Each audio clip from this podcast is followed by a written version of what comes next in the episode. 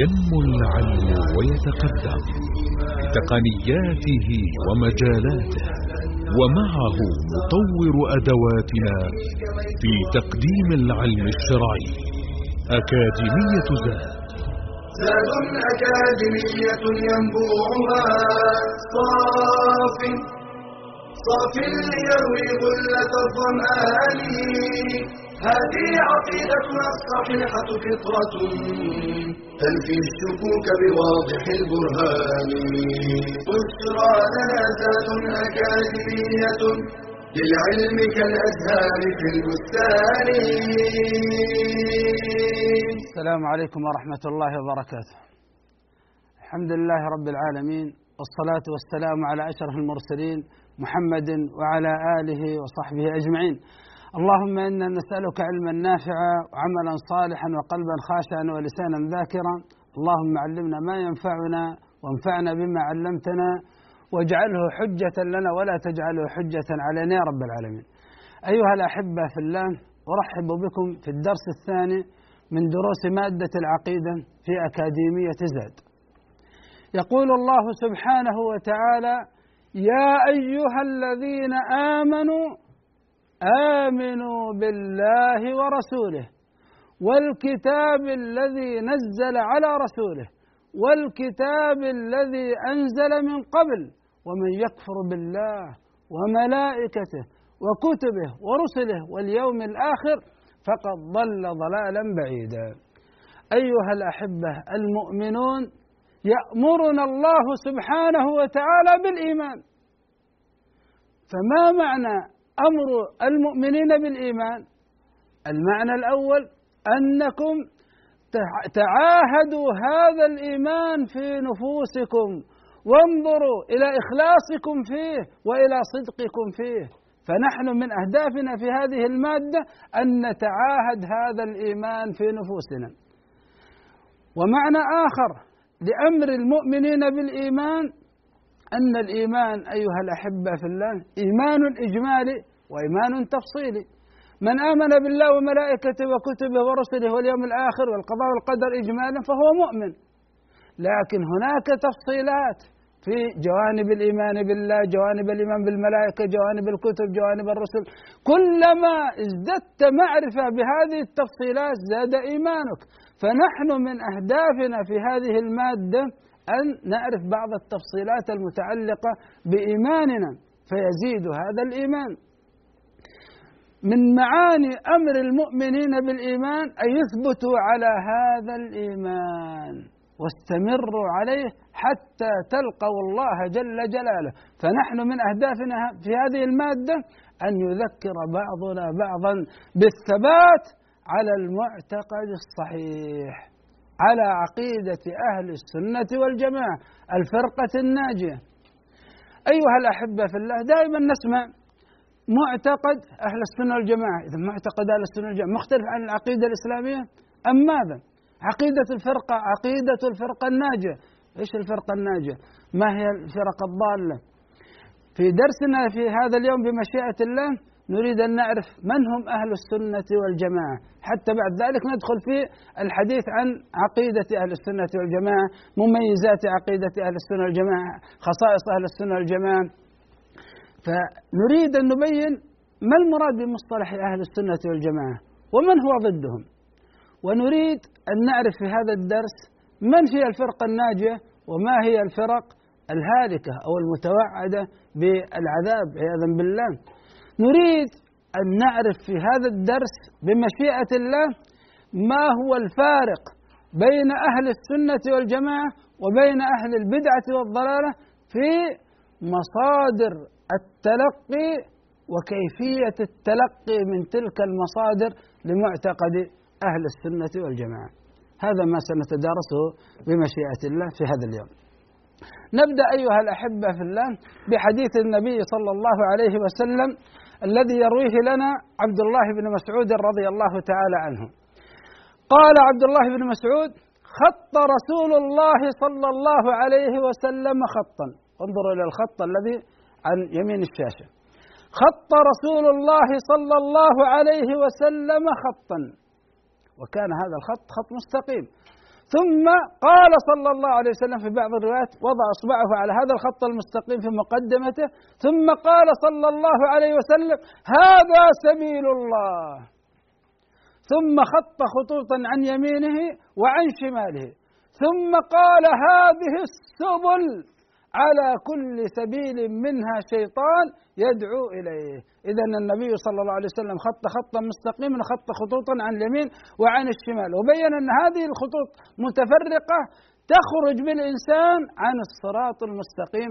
ثم تلا صلى الله عليه وسلم قوله تعالى وأن هذا صراطي مستقيما فاتبعوه ولا تتبعوا السبل فتفرق بكم عن سبيله. ذلكم وصاكم به لعلكم تتقون. يخبرنا النبي صلى الله عليه وسلم من خلال هذا الوحي الإلهي من خلال كلام الله أن تقوى الله والوصول إلى مرضاه الله والوصول إلى جنة الله لن تكون إلا باتباع الصراط المستقيم. وأن الخروج عن هذا الصراط المستقيم هو ذهاب إلى سبل الشياطين. أيها الأحبة في الله نريد الآن نعرف هذا الصراط المستقيم هناك من سنه لنا يعني من سلكه قبلنا وسار فيه. من هو الذي أول من سار في هذا الصراط المستقيم الأنبياء. آخرهم نبينا محمد صلى الله عليه وسلم وهو قدوتنا. سن لنا هذا الصراط المستقيم الجامع بين القول والعمل بين الإيمان والعمل الصالح. فسنه وسلكه ثم سلكه صحابته الكرام خلفه. هذا الطريق أيها الأحبة في الله سمي السنة سنة النبي صلى الله عليه وسلم. هذه معنى السنة. السنة هو الصراط المستقيم الذي سلكه النبي صلى الله عليه وسلم. السنة هي الإسلام الذي جاء به محمد صلى الله عليه وسلم من عند ربه سبحانه وتعالى. مصطلح يا إخوان السنة دائما نسمع السنة السنة. مصطلح السنة له حالتان. إما أن يأتي في مقابل البدعة سنة وبدعة سنة وبدعة أو يأتي في مقابل الشيعة سنة وشيعة. المسلمون سنة وشيعة. في الإسلام سنة وبدعة هناك أو يقال أن هناك سنة يقابلها بدعة ويقال المسلمون انقسموا إلى سنة وشيعة. فما معنى السنة عندما تكون في مقابل البدعة السنة في مقابل البدعة يراد بها الإسلام الذي جاء به النبي صلى الله عليه وسلم. الطريق المستقيم الذي سلكه رسول الله صلى الله عليه وسلم. والبدعة هي المفارقة لذلك الصراط المستقيم. السبل سبل الشياطين. على كل سبيل شيطان. والشيطان شيطان إنس وشيطان جن. يدعو إلى الناس ويقول اخرجوا من هذه المخارج. تخيلوا يا إخوان أن هناك عندنا الطريق الذي يوصل إلى مكة. في الطريق إلى مكة ما توجد مخارج؟ مخارج. يأتي أناس ويبينون لنا أن هذا المخرج يوصل إلى مكة هذا المخرج يوصل إلى مكة وهم كذب في ذلك. فمن تبعهم وخرج لن يصل إلى مكة لن تصل إلى مكة إلا بسلوك ذلك الطريق المعروف الذي وضع للإيصال إلى مكة. وأما تلك المخارج فإنها ستذهب بك إلى مدن أخرى إلى أماكن أخرى وهكذا.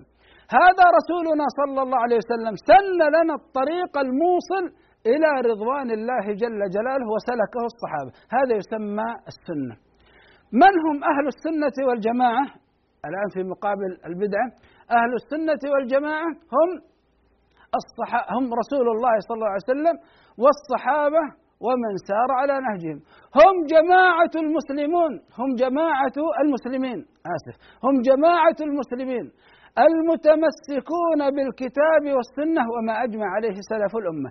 من قال بالكتاب والسنة والإجماع فهو من أهل السنة والجماعة. الجماعة من الاجتماع هم الذين اجتمعوا على الأخذ بسنة النبي صلى الله عليه وسلم في الاعتقادات والعبادات والأخلاق. هم من لم يخالف في شيء من أصول الدين. هؤلاء هم أهل السنة والجماعة. يقابلهم أهل البدعة والضلالة سنتحدث عنهم. لكن خلونا نرجع إلى مصطلح سنة وبدعة. هنا سنة مقابل شيعة. هذه سنة مقابل بدعة؟ هناك سنة مقابل شيعة.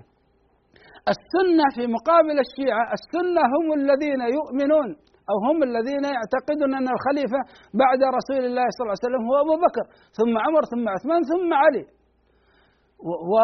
ويرون أن ترتيبهم في الفضل كترتيبهم في الخلافة. هؤلاء هم أهل السنة والجماعة. يقابلهم الشيعة الذين يرفضون إمامة من تقدم عليا ويرون إمامته باطلة. هؤلاء يسمون الرافضة. هؤلاء الشيعة والرافضة فهنا سنة مقابل شيعة. هنا في سنة مقابل شيعة بعض المبتدعة الذين يوافقون أهل السنة والجماعة في ترتيب الخلفاء الراشدين يسمون سنة يدخلون في مسمى السنة مقابل الرافضة لكن لا يدخلون في في مسمى السنة مقابل البدعة.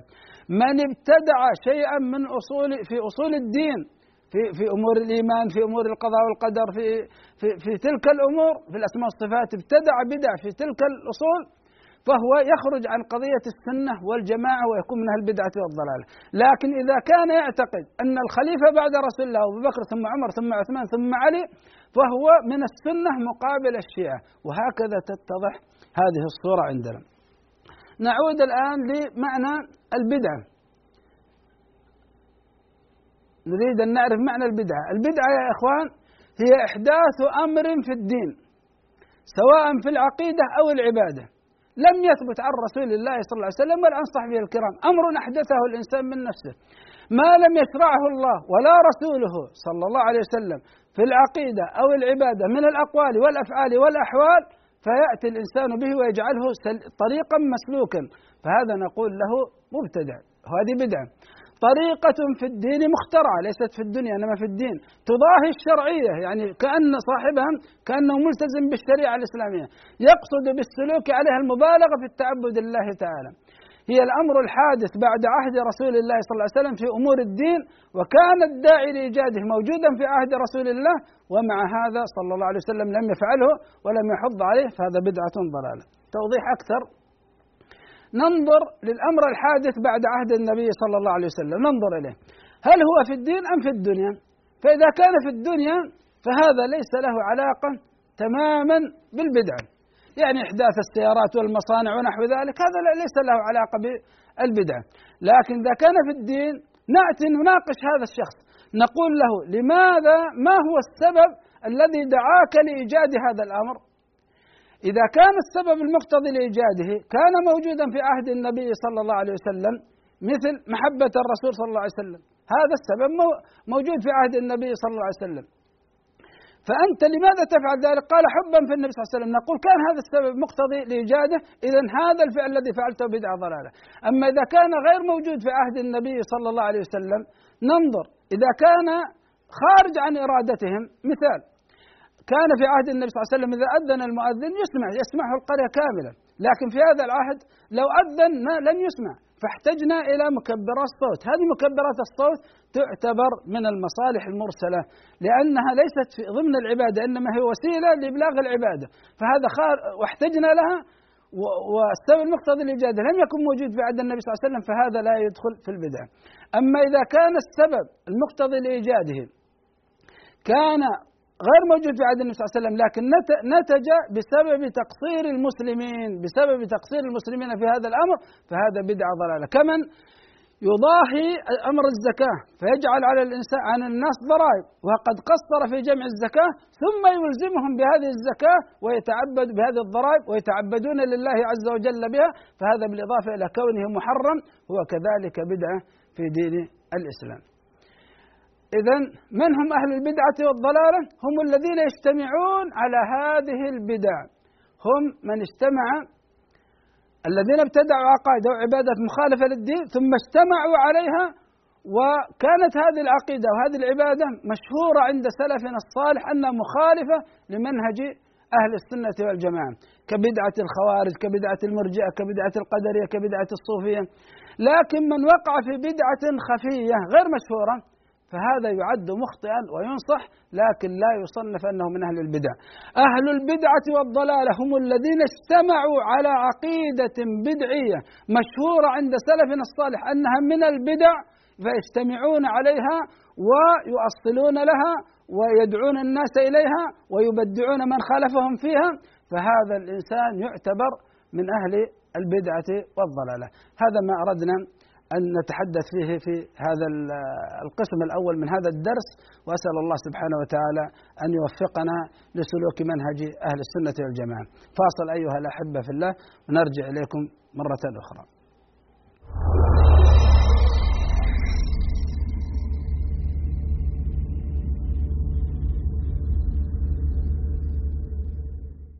إذا أحببت أن تتعرف على دينك أكثر أن تزداد علما. وتنهل خيرا.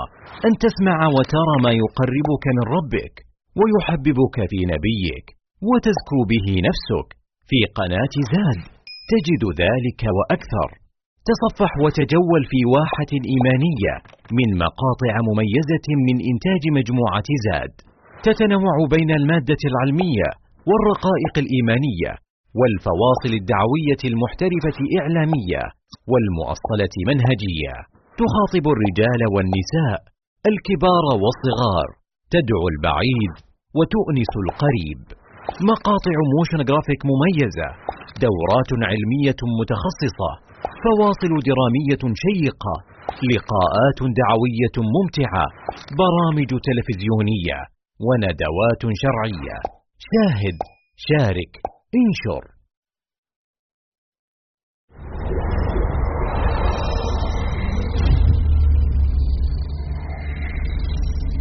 قناة زاد العلمية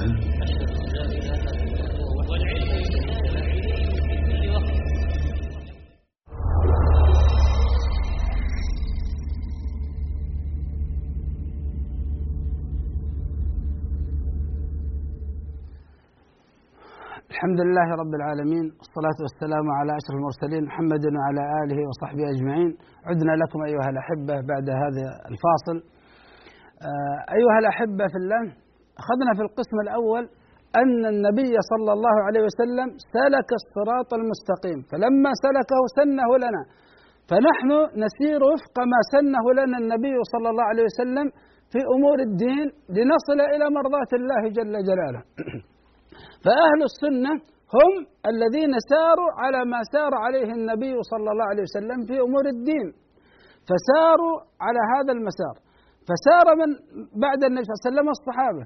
فمن سار على نهج النبي صلى الله عليه وسلم وعلى صحابته الكرام يسمى من أهل السنة. فلما اجتمعنا على الأخذ بسنة النبي صلى الله عليه وسلم في أمور العقيدة وأمور العبادة وأمور الأخلاق سمينا أهل السنة والجماعة. ونسأل الله سبحانه وتعالى أن يجعلنا كذلك من أهل السنة والجماعة. مصطلح آخر قال أهل السنة والجماعة الفرقة الناجية. ما معنى الفرقة؟ من أين أخذنا هذا المصطلح؟ مصطلح الفرقة. أخذنا هذا من حديث النبي صلى الله عليه وسلم الذي نود أن نتأمله سويا. هذا الحديث يرويه لنا أبو هريرة رضي الله تعالى عنه. قال قال رسول الله صلى الله عليه وسلم افترقت اليهود على إحدى أو ثنتين وسبعين فرقة.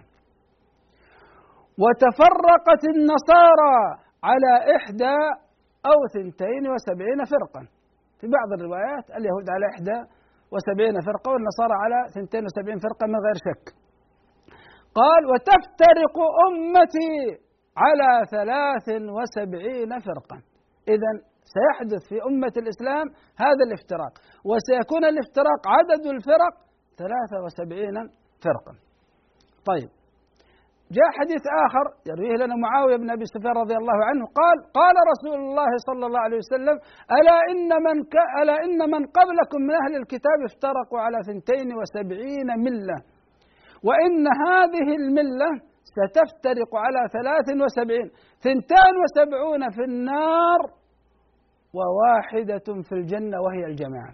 من هنا قلنا الفرقة الناجية. إذا الأمة الإسلامية سيحدث لها ما حدث للأمم السابقة من اليهود والنصارى من الافتراق نعم اليهود افترقوا على 71 النصارى افترقوا على 72 الأمة الإسلامية ستفترق على 73 فرقة يخبرنا النبي صلى الله عليه وسلم أن تلك الفرق التي ذهبت عن اليمين وعن الشمال للصراط المستقيم متوعدة بالنار.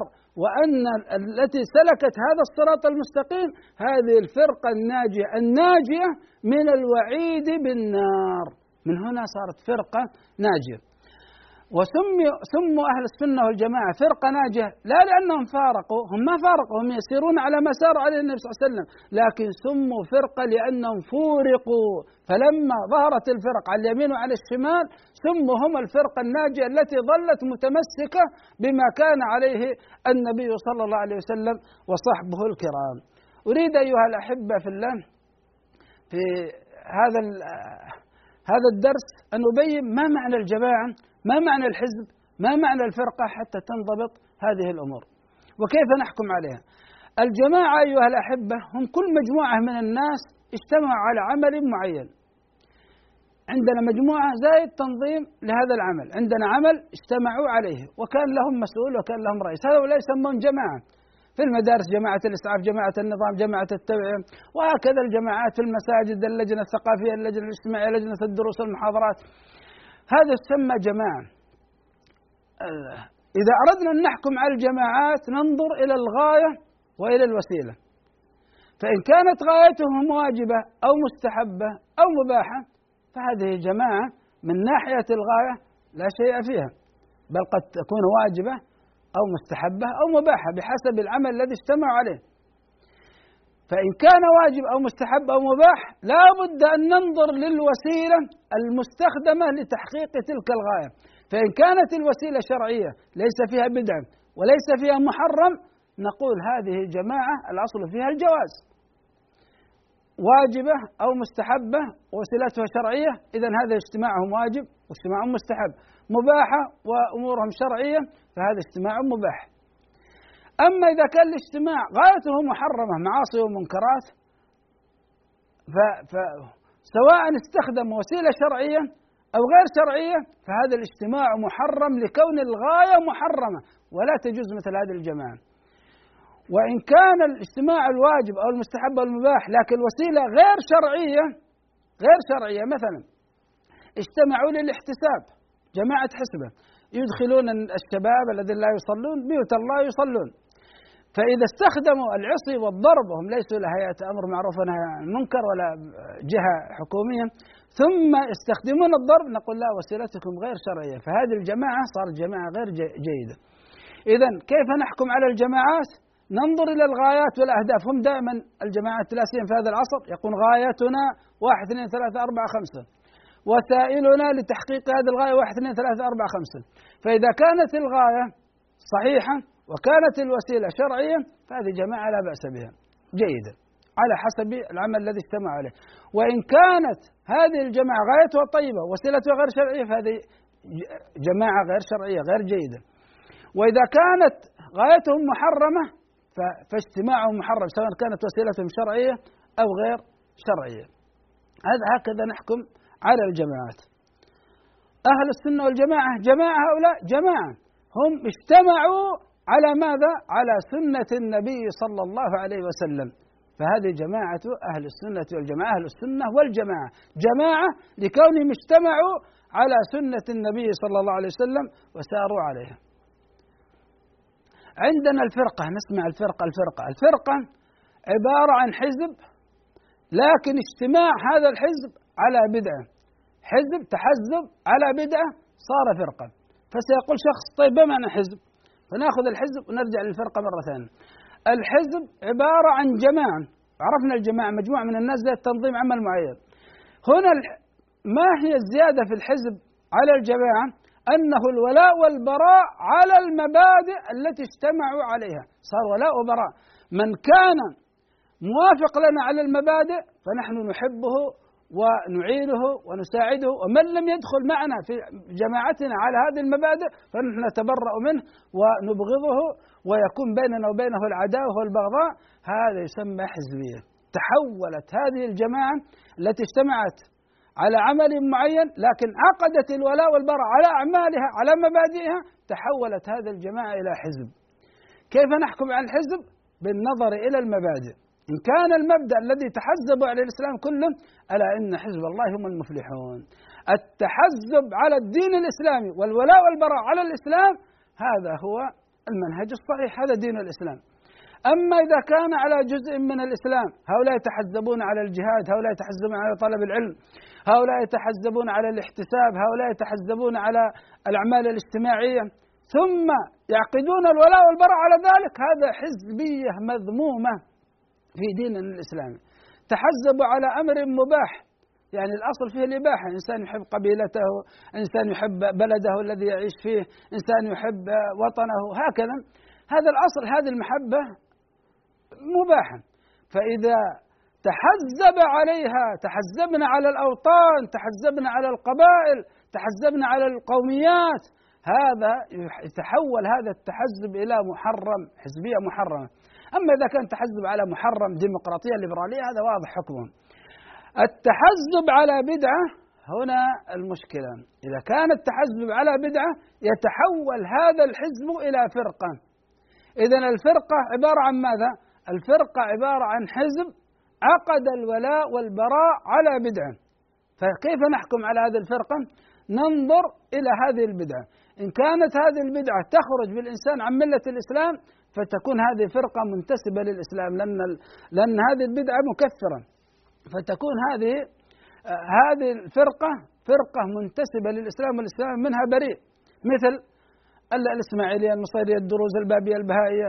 هذه إن انتسبت للإسلام مثل البهائية. انتسبت للإسلام فهي فرقة مبتدئ فرقة منتسبة للإسلام فرقة خارجة عن ملة الإسلام لكنها تنتسب للإسلام. أما إذا كانت البدعة غير مكفرة يعني لا تخرج بالإنسان عن ملة الإسلام كبدعة الزيدية كبدعة الأشاعرة كبدعة الماتريدية هذا هذه فرق تسمى فرق إسلامية أن بدعها لا تخرج بها عن ملة الإسلام. أهل السنة والجماعة سموا فرقة هم تحزبوا لكن تحزبوا على سنة النبي صلى الله عليه وسلم. سنة النبي صلى الله عليه وسلم نقصد بها الإسلام. فهم حزب على الإسلام كله فهذه فرقة ناجية. هذا هو هذا وهذا لا شيء فيه. البتة وسموا فرقا لكونهم فورقوا لا لكونهم فارقوا. هذا مصطلح الفرقة الناجية. يقول ابن تيمية رحمه الله وشعار هذه الفرق المبتدعة مفارقة الكتاب والسنة والإجماع. فمن قال بالكتاب والسنة والإجماع كان من أهل السنة والجماعة. هنا ندخل في مصادر التلقي عند أهل السنة والجماعة. ما هي مصادرهم في التلقي؟ مصادر أهل السنة والجماعة مصادر الفرقة الناجية في تلقي العقيدة الوحي الإلهي الكتاب والسنة. الإجماع المنضبط ما أجمع عليه الصحابة لا يمكن أن يجتمعوا إلا على نص لكن قد يكون هذا النص خفي قد يكون لكن فهموا هذا الأمر من خلال الكتاب والسنة فاجتمع عليه وصار إجماعا فلا شك أن هذا الإجماع معتمد عند أهل السنة والجماعة. فنحن منهجنا في تلقي العقيدة نتلقى عقيدتنا من الكتاب والسنة وما أجمع عليه سلف الأمة. ناخذ فاصل ثم نعود ونكمل مرة أخرى معكم. وصلى الله وسلم وبارك على عبده ورسوله محمد. وجزاكم الله خيرا.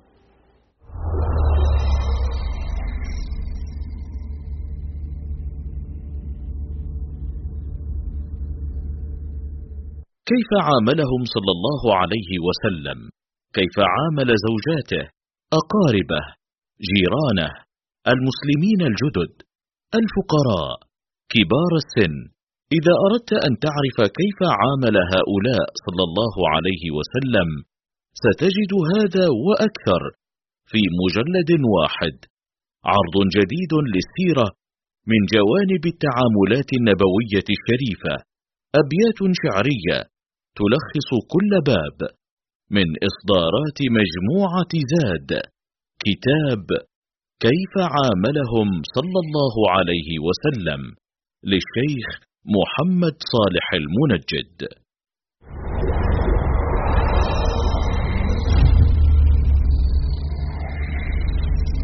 قناة زاد العلمية.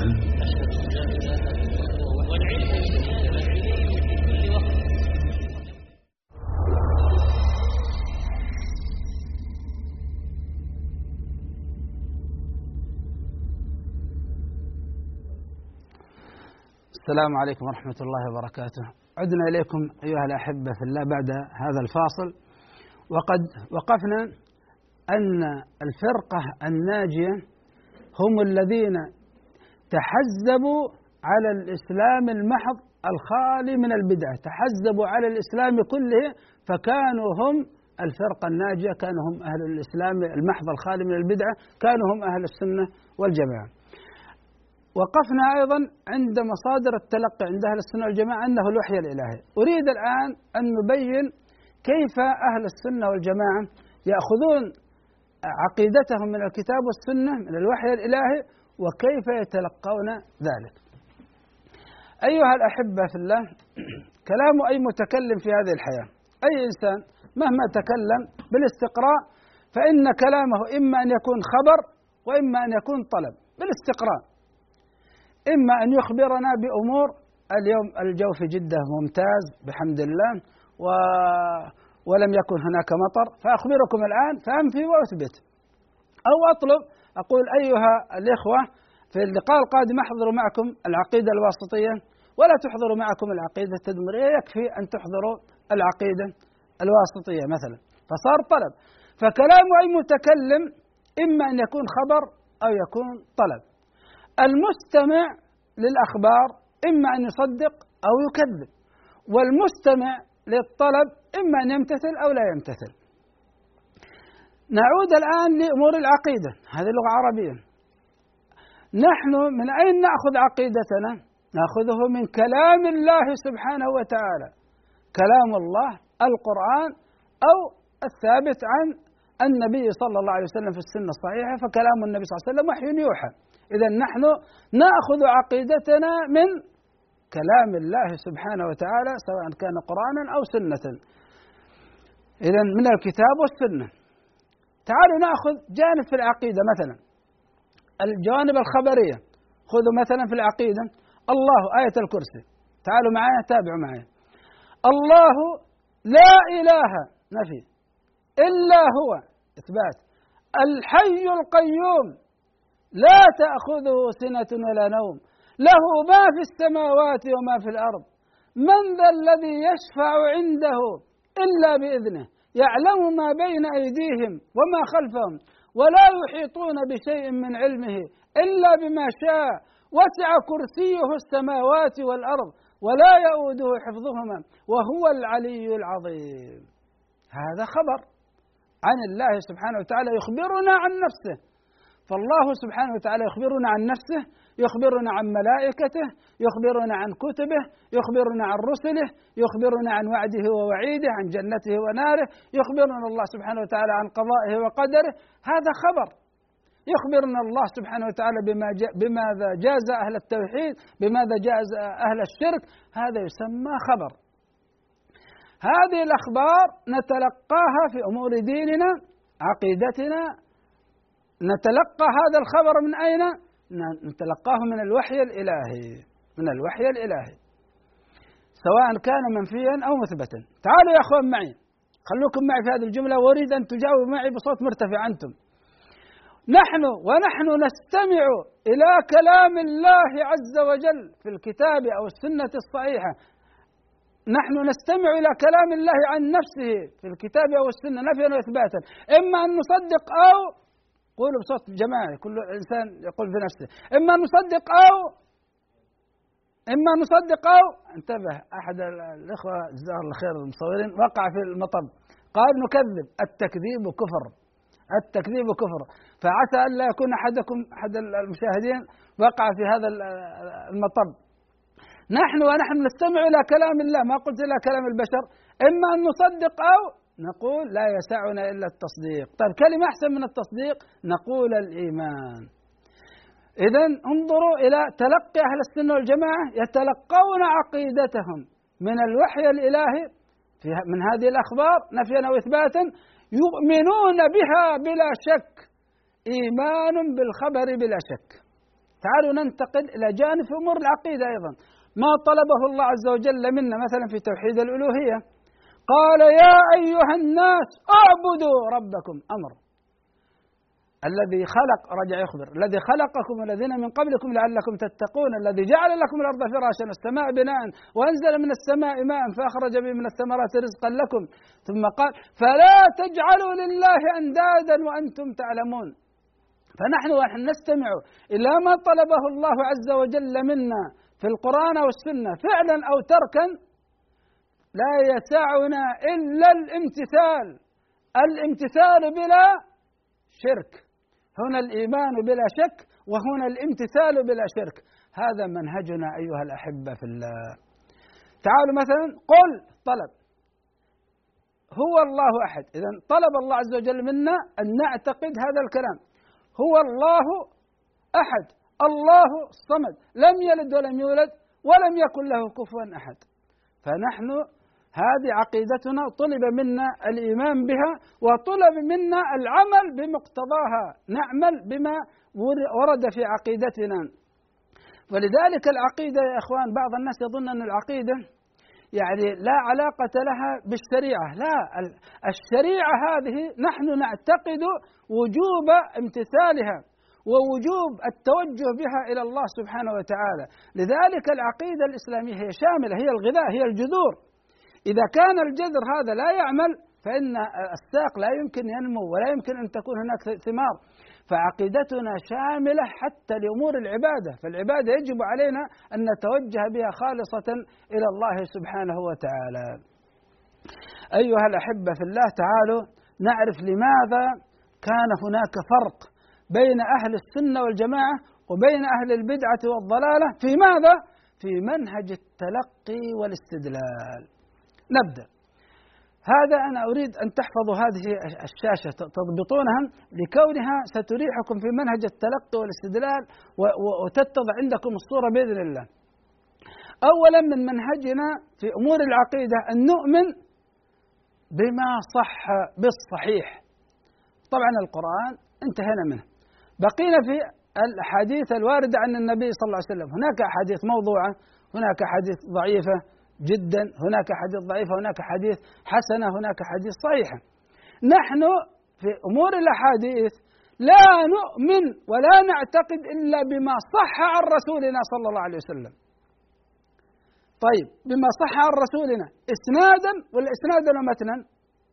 انتبهوا يا إخوان كثير ممن يشوه منهج أهل السنة والجماعة يقول عنهم أنهم فقط يهتمون بدراسة الأسانيد. فإذا صح الإسناد اعتقدوا ذلك المتن ويكون ذلك المتن موضوعا يكون ذلك المتن منكرا يكون ذلك المتن شاذا. هذا الكلام غير صحيح يا إخوان. هذا ليس من منهج أهل السنة والجماعة. وإنما هو ادعاء يدعيه أهل الباطل عنا ويسمون حشوية يسمون أشياء. لكن نحن ندرس الحديث اسنادا ومتنا. فنبحث عن صحة المتن كما نبحث عن صحة الإسناد فنحن ندرس الأمرين. فإذا صح الحديث سندا ومتنا آمنا به. فنحن لا نؤمن إلا بما صح. فإن صح سواء كان متواترا أو آحادا إذا صح الحديث عن رسولنا صلى الله عليه وسلم فنحن نؤمن به. فنؤمن بالحديث الآحاد. وهذا حديث الآحاد هذا مصطلح من مصطلحات المتكلمين. ما كان معروفا عند سلفنا الصالح. كان إذا روى الحديث واحد ثقة وقال وأخبرهم شخص واحد يرسله النبي صلى الله عليه وسلم يقول توجهوا بالقبلة من بيت المقدس إلى البيت الحرام نتوجه مباشرة وهكذا. وكان النبي صلى الله عليه وسلم يرسل الرسل آحادا. فهذا المصطلح أن حديث الآحاد لا يقبل في العقائد هذا مصطلح للمتكلمين وليس مصطلح أهل السنة والجماعة.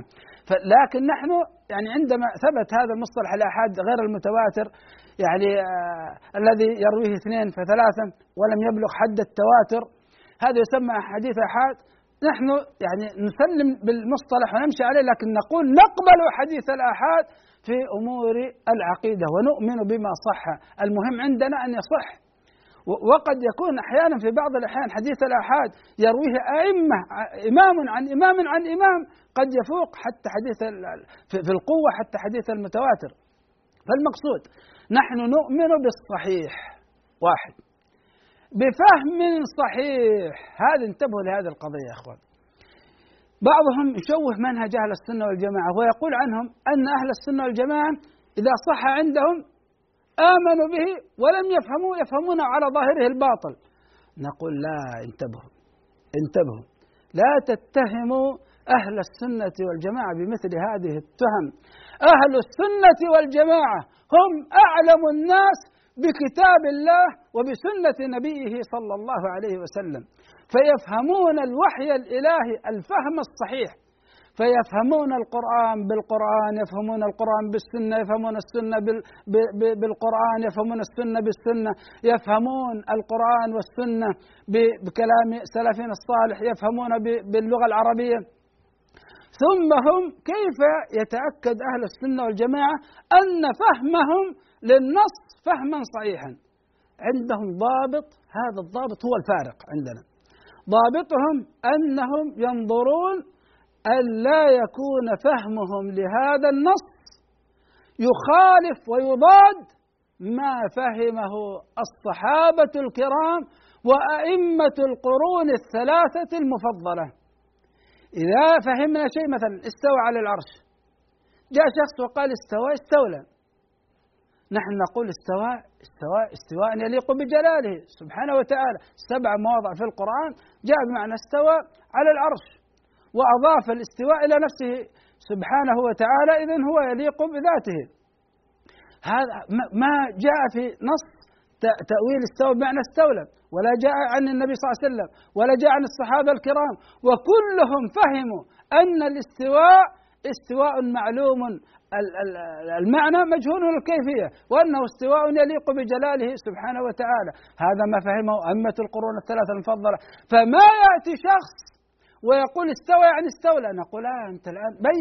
كيف تتأكد أن فهمك للنص فهم صحيح؟